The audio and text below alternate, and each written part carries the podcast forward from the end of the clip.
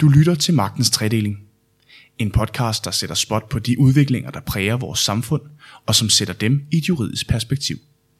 Now, it is incumbent upon us lawyers not to just talk about the truth, but to actually seek it, to find it, to live it.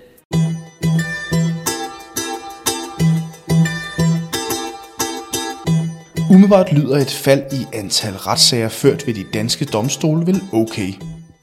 Det må betyde, at der er færre retslige konflikter mellem både borgere og virksomheder ved første øjekast.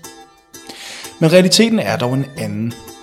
For bag de seneste tal fra Rambøl, der viser en halvering af antallet af førte civile retssager, gemmer der sig samtidig en historie om manglende incitamenter til overhovedet at føre en sag ved domstolene, og en generel mistillid til processerne. Sådan lyder i hvert fald nogle af de pointer, der er kommet frem i medierne de sidste par måneder. Og derfor sætter vi i denne uge fokus på, hvad det her fald i retssager egentlig betyder for borgere og virksomheder. Mit navn det er Rasmus Lehmann Hylleberg. Velkommen til Magtens Tredeling.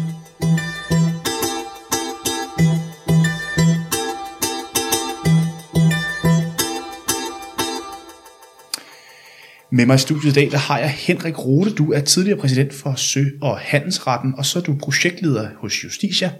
Og så har jeg Peter Andersen, chefjurist for hovedorganisationen SMV Danmark. Velkommen til jer begge to. Tak. Tak for det. Øhm, vi skal tale om det her øh, fald i civile retssager. Øh, og Henrik, antallet af civile retssager det er næsten halveret siden øh, 2010, ifølge en rapport foretaget af Rambøl i 2015. Rapporten er godt nok fire år gammel, men vigtigheden af den er ikke blevet mindre. Senest så har justitsminister Nick Hækkerup sat retsplejeråd til at undersøge rapporten nærmere. Kunne du ikke øh, prøve at stille lidt skarpt på, hvad kan være årsagerne til, at der har været så stort et fald her, Henrik? Ja, det ved vi jo strengt taget ikke, fordi i Rambøl-undersøgelsen, øh, der fremgår det jo, at Rambøl vurderer, at det er omkostningerne, eller rettere sagt de manglende tilkendte omkostninger, som er en stor del af forklaringen. Men man ser jo også noget på gennemløbstider, og det er noget uklart, hvad er egentlig årsagen. Domstolsstyrelsen forsøgte så at, at kigge bag om tallene, øh, og det viste sig, at der var ikke sket nogen stigning i antallet af voldgiftssager, der var ikke sket nogen stigning i antallet af nævnssager. Så desværre er det nok sådan, at de sager, som er forsvundet, de er simpelthen bare væk, øh, og et udtryk for, at øh, en række øh, virksomheder og måske også privatpersoner simpelthen har opgivet retsvæsenet. Men det, det synes jeg lyder noget alarmerende, Henrik, men jeg er simpelthen også nødt til at spørge, hvorfor, øh, hvis den her rapport er fire år gammel, hvorfor er det så, at det er en sag, vi tager op i medierne i dag? Ja, det er jo nok, fordi jeg kom til at henlede opmærksomheden på den i forbindelse med, at vi startede det her projekt. Det er jo lidt beskæmmende, at denne øh, rapport øh, ikke har været fremsat til hverken Justitsministeriet, minister eller Folketinget. Domstolen har simpelthen siddet på oplysningerne. Hvad betyder det for et retssamfund i Danmark, at der ikke er, øh, hvad skal man sige, åbenhed omkring det her? Jamen det er jo meget, meget uheldigt, fordi domstolene er så central en institution i et, i et demokrati. Peter, jeg vil også gerne lige øh, sparke bolden over til dig, fordi i 2018, der tog det i gennemsnit 16,4 måneder at få en almindelig civil sag igennem byretten. Og det kan jo være lang tid at have en verserende retssag øh, kørende for mindre virksomheder med begrænsede ressourcer. Øhm, ser du, at det her kan have noget at gøre med øh, det her fald i antallet af retssager? Ja, givetvis. Det er der ingen tvivl om, at det påvirker de mindre virksomheder, når de skal vurdere, om de vil føre en retssag. Hvordan oplever du, hvad skal man sige, forholdet til domstolene fra jeres medlemmer? Jamen, domstolene er jo et nødvendigt onde. Øh, når man skal bruge dem, så har man virkelig også brug for dem, fordi der er ikke andre steder, man kan få sin ret og få gennemsonet sin ret. Men en analyse, som virksomhederne nødvendigvis må foretage, inden de anlægger en sag selv, det er jo, om, om de har råd og tid til at få sådan en afgørelse. Og der er det det hele tæller med. Sagsbehandlingstid, sagsomkostninger, den manglende dækning af advokatsalærer, selvom man vinder sagen. Og så først til sidst også, om man så overhovedet kan få inddrevet det og skulle i gang med inddrivelsen. Ikke? Men er din pointe, at det simpelthen for nogle virksomheder kan være for dyrt at føre retssager i Danmark? Ja, det er øh, vores bud og vores oplevelse gennem mange år af det samme problem, at det indgår i den øh, vurdering for virksomhederne, om de har råd og tid til at få deres ret. Og det paradoxale ved, ved, ved domstolen er jo blevet, når vi taler så meget om retssikkerhed, så er det sådan i omskrevet for virksomhederne blevet, at det eneste, der med sikkerhed, det er, det tager lang tid at få sin ret. Det er ja, sådan... ja, Henrik, altså, 16,4 måneder, det er jo næsten halvandet år. Altså hvor, hvorfor er sagsbehandlingstiden hos de danske domstole så lang? Ja, det er et rigtig, rigtig godt spørgsmål. Landsretspræsident Helle Bertung var ude i børsen og forklarede det med, at domstolene havde fået så mange straffesager, så man var nødt til at nedprioritere de civile sager. Øh, det er jo øh, muligvis rigtigt, men, men det ved vi faktisk ikke. Men er der tal på, hvor meget, altså, nej, altså hvad stigningen er i, nej, i antal af straffesager? Der er selvfølgelig tal på, at straffesagerne er steget, og det er de utvivlsomt. Men øh, domstolene er jo også blevet tilført ressourcer. Der er såkaldte bunkebekæmpelsesdommer og midlertidige dommer. Øh, så det virkelig interessante, det er jo, hvordan fordeles ressourcerne, og hvordan er produktiviteten? Øh, er der i virkeligheden tale om et produktivitetsfald, øh, eller hvordan ser det ud? Og det er noget af det, vi i Justitia vil grave dybt ned i. Og Peter, hos SMV, der arbejder I jo for at forbedre vilkårene for, øh, at små og mellemstore virksomheder kan drive virksomhed i Danmark. Hvad betyder øh, det her fald i øh, retssager for jeres medlemmer? Jamen, vi ser det jo som et symptom på, at der er noget galt. Øh, det fungerer ikke godt nok domstolene til, at når man skal bruge dem, så kan de også fungere. Øh, og det er jo en trussel for, for virksomhederne, fordi som jeg sagde før, at når de en sjældent gang har brug for at få ret i en ting og få deres penge inddraget, så er det helt afgørende betydning, at det fungerer hurtigt og effektivt. Vi har den største tillid til dommerne og domstolene. Det er ikke det, der er problemet. Men det er ikke nok, at, at de er der, og vi har tillid til dem, hvis det tager for lang tid at bruge dem. Så det er strukturerne, der er udfordringen her? Det er øh, funktionen, sådan så det ikke er nok, at man har dygtige dommer. Man skal jo altså også kunne få en dom øh, i tide. Altså det er lidt ligesom hospitalerne. Det er fint, hvis vi har de allerbedste læger i, i verden, men hvis du skal vente halvandet år på at blive behandlet, så er du død i mellemtiden. Mange er i hvert fald. Ja, en ting er jo øh, faldet i civile retssager for, hvad skal man sige, virksomheder, men noget andet er vel også faldet i civile retssager for øh, privatpersoner. Hvad betyder det egentlig, Henrik, det her? Jamen, øh, man kunne jo citere den gamle øh, sang, øh, at det kunne være så godt, og så er det faktisk skidt. Øh, problemet er, at øh, for privatpersoner, der vil det være, ofte være helt afgørende, at de kan få øh, retshjælpsdækning via deres forsikring, og hvis ikke de har en forsikring, så kan få fri proces. Og der må man sige, at retshjælpsforsikringerne i dag formentlig ikke øh, er tilstrækkeligt øh, gode til at dække øh, den almindelige forbrugers behov. Det har vi i Justitia lavet nogle analyser på som viser, at også almindelige forbrugere har betydelige problemer, hvis de ønsker at benytte domstolssystemet. Og omkostningerne til offentlig retshjælp og fri proces har jo været i frit fald gennem mange år. Så, så der er sket et eller andet, som ikke er så godt. Jeg vil gerne lige blokere den med retshjælpsforsikringerne, for det vender vi tilbage til lidt senere, Henrik. Men øh, Peter, i den her Rambøl-undersøgelse, der øh, står der blandt andet et uddrag for undersøgelsen lyder, citat, det store fald kan forklares af, at erhvervsdrivende ud fra et omkostningssynspunkt i højere grad vurderer, at det ikke kan betale sig at føre sager. Citat slut. Kan du prøve at uddybe den problematik, der ligger i, hvis virksomhederne vurderer, at det simpelthen ikke kan betale sig at føre en retssag, og i stedet indgår for lige? Ja, og indgår øh, tit urimelige forlig, fordi forlig er jo ikke i sig selv noget øh, skidt. Det er jo godt at indgå forlig, men, men det er jo de urimelige forlig, øh, som de er tvunget til at gribe til, hvis deres analyse af, at øh, det er for dyrt og for langsomt at køre en retssag, at de falder ud. Øhm, altså det, det en virksomhed vil sidde og tænke på, det er jo ud over den almindelige procesrisiko, som nødvendigvis må være der, man ved ikke med sikkerhed, hvad sagen falder ud til, så er det jo også den udgift, der er forbundet med det, kombineret med, at selvom man vinder sagen 100%, så får man kun tillagt en minimal del af egne advokatomkostninger til dækning så det er den likviditetsbelastning, der er undervejs. Fordi hvis man har penge ude, så er det altså ganske voldsomt at skulle vente halvandet år på at øh, komme igennem med at få en dom.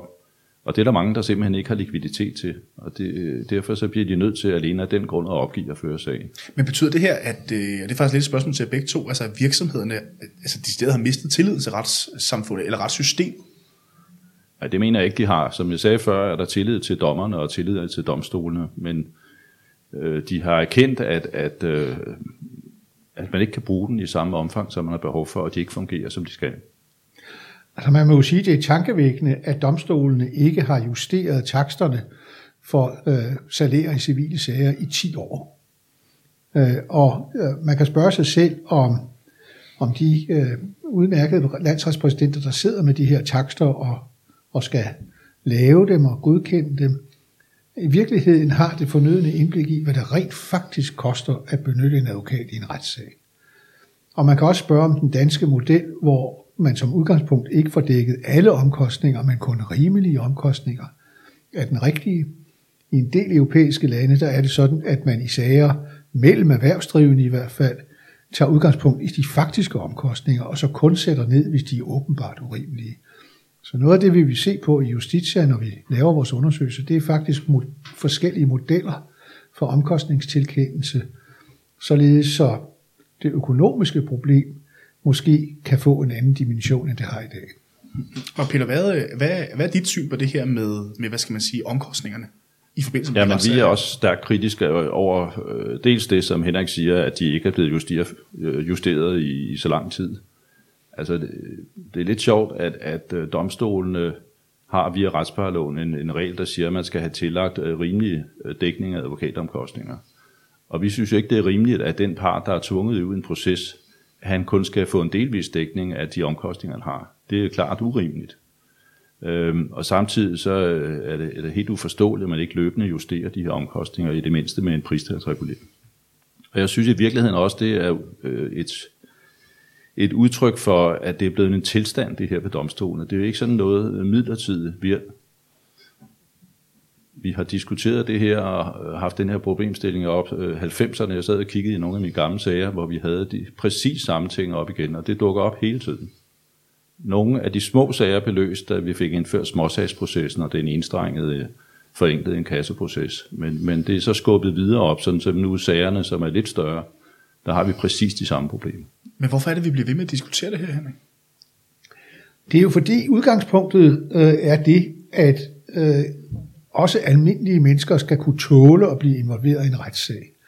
Så hvis en virksomhed fører en sag mod en almindelig borger og vinder den, og skal have tilkendt omkostninger, så har der vel været en bekymring for, om de omkostninger bliver urimeligt store for den enkelte borger.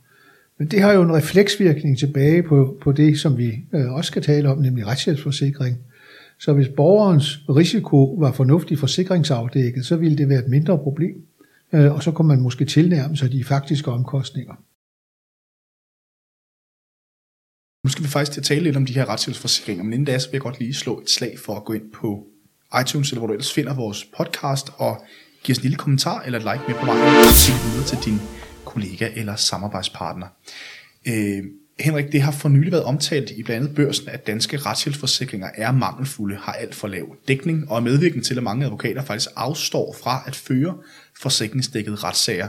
Øh, og vi her på K-News har tidligere talt med jeres vicedirektør, Birgitte Andriksen, øh, som blandt andet fortalte øh, i en artikel, at det jo ret beset er 98% her, der er dækket af retshjælpsforsikringer via vores øh, indboforsikring, men det er faktisk de færreste, der er bekendt med, de har sådan en retshjælpsforsikring. Altså, øhm, hvad er dit syn på det? Jamen, altså baggrunden er jo den, at Justitsministeriet på et, på et tidspunkt, jeg tror det var i begyndelsen af 90'erne, forsøgte at begrænse omkostningerne til offentlig retshjælp. Og så lavede man øh, den manøvre, at man gjorde øh, den offentlige retshjælp, altså fri proces, subsidiær i forhold til retshjælpsforsikring. Og det kunne man gøre, fordi øh, 95% af danskerne i en eller anden omfang er dækket af en forsikring, enten indboforsikring eller bådforsikring eller bilforsikring. Og helt konkret betyder det, at du kan få fri proces, så frem du man, ikke man har kan, en man kan, man kan få sit forsikringsselskab til at dække omkostningerne. Men om, øh, forsikringerne er standardiseret, selvom det øh, konkurrenceretligt er en overordnet ejendommelig konstruktion, så har man altså fået lov til at lave stort set ens forsikringer. Det eneste variation, der er, det er selvrisikoens størrelse og dækningsomfanget. De fleste forsikringer har et dækningsomfang, som er utilstrækkeligt, hvis sagen har bare en vis størrelse, og helt utilstrækkeligt, hvis det også dækker en anke.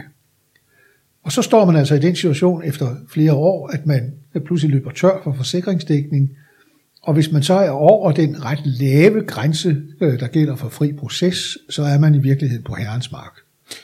Men der er vel også en pointe i her, at for overhovedet at starte en proces med en advokat, så som du siger, så er der en selvrisiko, men der er jo også et indledende møde med en advokat, fordi retshjælpsforsikringen dækker jo først i det øjeblik, sagen ligesom er taget op. Så øh, det er vel ikke gratis at føre sin sag? Nej, det er det ikke. Og, og, og, og så er der et andet problem, som er nok så stort i virkeligheden. Og det er, at retshjælpsforsikringerne øh, af hensyn til konkurrencemyndighederne øh, har bundet deres omkostningstilkendelse op på landsretspræsidenternes takster. Dem har vi lige hørt ikke er blevet justeret i 10 år. Øh, og vi ved også, at taksterne ikke dækker de faktiske udgifter, men kun rimelige udgifter. Og det vil altså sige, at den advokat, som skal føre en sag på en retshjælpsforsikring, i virkeligheden øh, skal gøre det med et element af pro bono-arbejde, fordi øh, den betaling, han kan tage, er langt mindre, end hvis det havde været en klient uden retshjælpsforsikring. Så det der udfordring her, bare for at forstå det, det er, at advokaten faktisk tager, altså deres omkostninger ved at føre retssager er steget, men det er, hvad skal man sige, øh, øh, dækningstaksterne ikke i samme omfang. Er det korrekt forstået? Lige præcis, og de har aldrig dækket det, som advokaten ville tage, hvis der ikke var forsikring. Peter, tror du, at problematikken med de her retshjælpsforsikringer kan trække nogle tråde til det dagende antal af civile retssager her? Ja, det tror jeg. Uh, nu er det jo lidt anderledes med, med erhvervsdrivende mm. Og virksomheder. De har ikke den samme procentsatsdækning med, med, med retshjælpsforsikringer, altså de 95 procent, som I sagde, uh, private havde. Hvad er det for nogle... Men, men problemet, med, altså det er selvfølgelig, hvis man har en retshjælpsforsikring, som vi jo anbefaler virksomhederne at have, så hjælper det på den analyse, man laver inden, om det kan betale sig at føre en sag. Men du rører ind i de samme problemer, som Henrik sagde med, at de dækker øh, kun delvist. Øh, og det vi oplever som øh, virksomhedernes repræsentanter, det er, at mange advokater siger nej til at føre sagerne, hvis det skal dækkes af en retshjælpsforsikring. De vil ikke acceptere at føre erhvervssager med så lav en, en betaling, som forsikringen giver. Og der, og der, der bliver man altså nødt til at forstå, at hvis advokaten accepterer at føre en sag på retshjælpsdækning, så er det i strid med god advokatskik at kræve ekstra betaling af klienten. Ja. Så skal man, må man kun tage det, som forsikringen giver. Så hvis en sag ligesom... Øh, så længe magt ikke er noget. Ja. Ja. Så hvis en sag ligesom udfolder sig i omfang, så øh, kan advokaten risikere at arbejde rigtig, rigtig meget gratis. Ja. Eller måske deres smide sagen. Ja. Men Peter, hvad betyder det for, øh, altså for øh, jeres medlemmer? For jeg, altså jeg tænker mindre øh, altså iværksættere, mellemstore virksomheder, at, det, at man er nødt til at være en virksomhed af en vis størrelse for rent faktisk at kunne føre tvister og reelt set øh, have mulighed for at vinde dem. Er der ikke, altså, kommer der ikke sådan et, et, hvad skal man sige, et, et unaturligt mismatch i magtforholdet, i jo. forholdet mellem, øh, hvad skal man sige, domstolene og så øh, klienterne? Jo, det gør der, og det er jo også derfor, at vi øh, i mange år med øh, mellemrum, øh, hvor tiden er inde til det, gør opmærksom på det problem, som jeg sagde før, er blevet en tilstand, og ikke bare noget forbigående. Og nu er vi jo glade for, at det er bragt op igen, også via Justitias øh, undersøgelse her, og, og de avisskriverier, der har været. Men det er jo lige præcis det, der sker i dagligdagen, hvor en øh, mindre virksomhed er op mod en større virksomhed, at det giver de større virksomheder mulighed for at trække sagen i langdrag med domstolens hjælp, sådan så at de mindre bliver møre i mellemtiden, for de råder ikke over den likviditet eller den økonomi, der skal til for at komme igennem en retssag, og slet ikke hvis det er to instanser. Og samme udfordring er, det, er vel for borgerne, ikke sandt? Jo, bestemt. men, men altså noget af det, som, som vi vil øh, kigge på i Justitia, det er jo, om vi kan anbefale ændringer i retshjælpsforsikringssystemet. Øh, der er til synligheden en betydelig modvilje i forsikringsverdenen mod at lave særskilte retshjælpsforsikringer med individuel dækning. I andre lande, for eksempel i Norge, er man ved at udvikle produkter, så erhvervsvirksomheder rent faktisk kan få en effektiv forsikringsdækning. Men det er ikke muligt på det danske forsikringsmarked, og, og det øh, er jo tankevækkende. Jeg er lige nødt til at spørge begge to, fordi øh, altså jeg har lige siddet med en mindre forsikringssag i forhold til noget, øh, noget hvad hedder det, dækning på min, hus, øh, på min husforsikring. Og jeg oplevede faktisk en, øh, en forsikringsmæler, der meldte tilbage, at de ville ikke dække noget som helst. Så henviste de til øh, nogle betingelser i mine forsikringspapirer, Øh, så gik jeg en læsebetingelserne og sagde, dem var jeg ikke enig i, og jeg ville bede ham om at tale med fagmanden, der skulle udbedre skaden, og han vendte sig tilbage og sagde, at de godt ville dække det alligevel. Altså er der, en, øh, er der en, ikke en udfordring ved, at der for eksempel øh, kan være nogle virksomheder eller borgere her, som simpelthen øh, tegner de her forsikringer, men har svært ved at finde ud af, hvordan de overhovedet skal bruge dem? Jo, utvivlsomt. Øh, men hvis forsikringerne er gode nok, og, og det drejer sig om at få forsikringsselskabet til at acceptere dækning, jamen så øh, kan advokaten jo hjælpe øh, i den situation. Det, der er problemet i dag, det er, at forsikringsdækningen simpelthen ikke er tilstrækkelig til at imødekomme markedsbehov. Hvor meget, øh, hvad skal man sige, øh, rådgiver I jeres, øh, øh, hvad skal man sige, medlemmer til at, og hvad hedder det, øh, og, øh, at blive bevidste omkring, hvad deres krav er i relation til de her forsikringer? Hele tiden. Altså i det omfang, de husker at spørge og, og kontakte os, så gør vi det jo. Mm. Og dit eksempel er jo ikke sådan udtryk for, for de systemfejl, som vi sidder og generelt og taler om nu. Men det er jo sådan, hver eneste gang, der er en forsikring, kan der opstå diskussioner om, hvorvidt den dækker eller den ikke gør. Mm. Og også omkring retshjælpsforsikringer. Ikke? Hvad har man af mulighed som virksomhed i forhold til at tegne retshjælpsforsikringer? Jamen, du har en mulighed for, øh, som et, et tilvalg til din erhvervsansvarsforsikring, at tegne retshjælpsforsikring og sikkert også i forbindelse med andre forsikringer, men der er i hvert fald en mulighed for det. Og oplever I det samme, som Henrik påpeger med, det her med, at de er utilstrækkelige? Ja, det er de. Men selvfølgelig hjælper de, de er bedre end ingenting, og derfor er det fint at have dem, og, og vi anbefaler som sagt også, at man bør tegne dem. Men de er utilstrækkelige, hvis du ryger ind i, i større sager, og som, som sagt, øh, så er der det der problem, jeg tror, det er specielt er udtalt i erhvervssager, at, at mange advokater, mange af de øh, øh, at, at hvad hedder, virksomhedsadvokaterne de, afs, de siger, at vi vil ikke køre sager, vi kan ikke føre sager til den betaling, som forsikringsselskaberne giver. Men hvorfor bliver der ikke lagt mere, altså mere pres på forsikringsselskaberne i forhold til at lave nogle forsikringer, der faktisk dækker her? Jeg tror, at du skal spørge Peter og andre erhvervsorganisationer om, hvorfor der ikke er pres på for dem. Så det må spørge dig, Peter. Ja, altså, øh, man skal vælge sine kampe med omhu. Altså, Men det er vel en vigtig kamp, det her? Jo, helt øh, sikkert. Øh, hvis vi skulle gøre det, så skulle vi jo i en fælles front for samtlige erhvervsorganisationer øh, kræve et eller andet i forhold til forsikringsselskaberne, og det, jeg vil ikke sige, at det er dømt til at mislykkes, men det er i hvert fald noget, der er ganske omfattende at gå i, i gang med. Men det er jo i hvert fald en, en udstrækt hånd herfra. Det er det, men, men øh, vi vil hellere i øjeblikket bruge øh, kræfterne på at prøve at rette op på domstolen og få det offentlige system til at fungere. Øh, så må vi i takt med, at øh, domstolen også får øh, justeret taksterne til advokatsalærer, så har fat i retshjælpsforsikringen. Det er faktisk ikke øh, mere end et par år siden, så vidt jeg husker, at man har forhøjet maks på retshjælpsforsikringer, så øh, vi har været i gang. Øh, så hvor tror I, vi skal finde løsningen? Altså sådan, det er sådan helt strukturelle, den, altså den, altså den strukturelle årsag til det her fald i de her retssager? Når, jo, når, ja, altså det strukturelle problem på forsikringsområdet, mm. det er jo, at man øh, fra øh, lovgiver har lavet et system, som i virkeligheden kortslutter den frie konkurrence på forsikringsmarkedet for retshjælpsforsikring.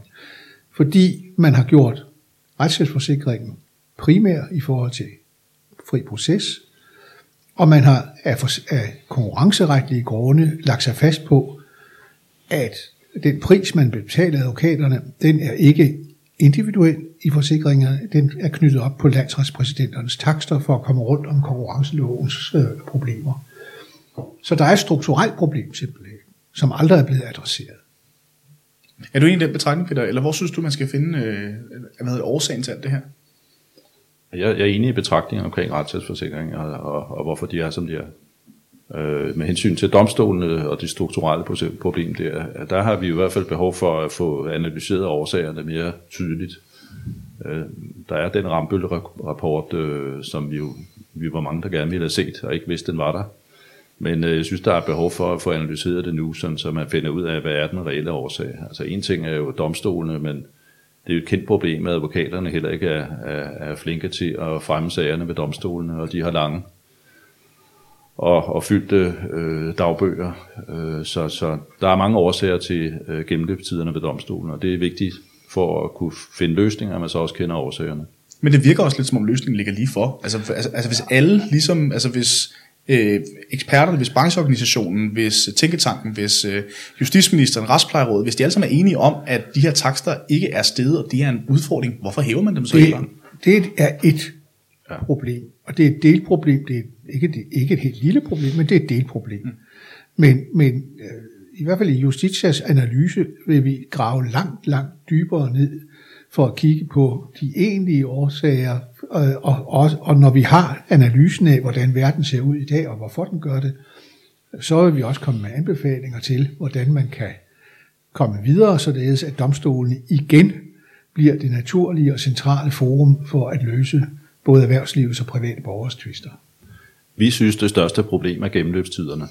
Fordi det er helt klart, at en virksomhed, der står over for et forløb på halvandet år, inden at de får en afgørelse, de afstår for at køre det. Altså de har ikke likviditet til det, og de har ikke tillid til eller mulighed for at vente så lang tid.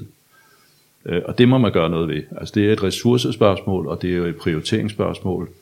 Øh, at det nytter ikke noget, at man øh, meddeler domstolen, at de skal prioritere straffesager, som vi alle sammen synes er en god ting, hvis det så sker på bekostning af andre sager.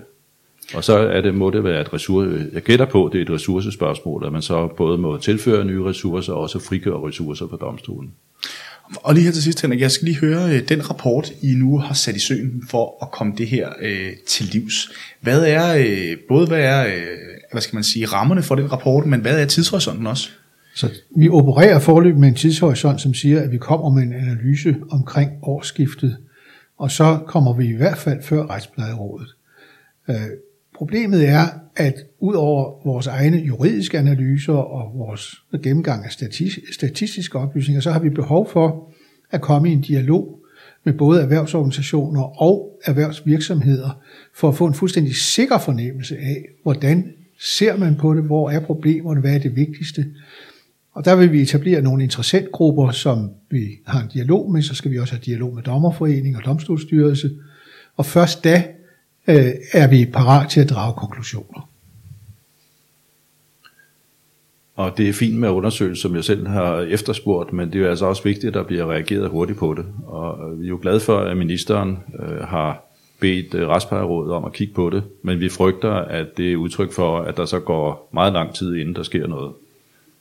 Øh, Jamen, øh, hermed oplyst, og øh, vi, øh, jeg tænker, du håber vel, Henrik, at, øh, at med jeres rapport, er der ligesom, hvad skal man sige, at det ligesom kan blive fundamentet til rent at få Altså, vores rapport vil jo selvfølgelig blive sendt til Retsplejerådet, men også til ministeren og til de retspolitiske ordfører i Folketinget. Øh, og det er da selvfølgelig vores håb, at, at vores rapport er så solid og gennemarbejdet, så, så den kan danne grundlag for politiske initiativer. Den er hermed givet videre til justitsministeren. Tusind tak til jer begge to, fordi I har lyst til at deltage i den her udgave af Magtens Tredeling, som kan findes på iTunes, eller hvor du ellers finder dine podcasts, og så kan du altid læse mere på k-news.dk. K-News og Magtens Tredeling er produceret af Karner Group.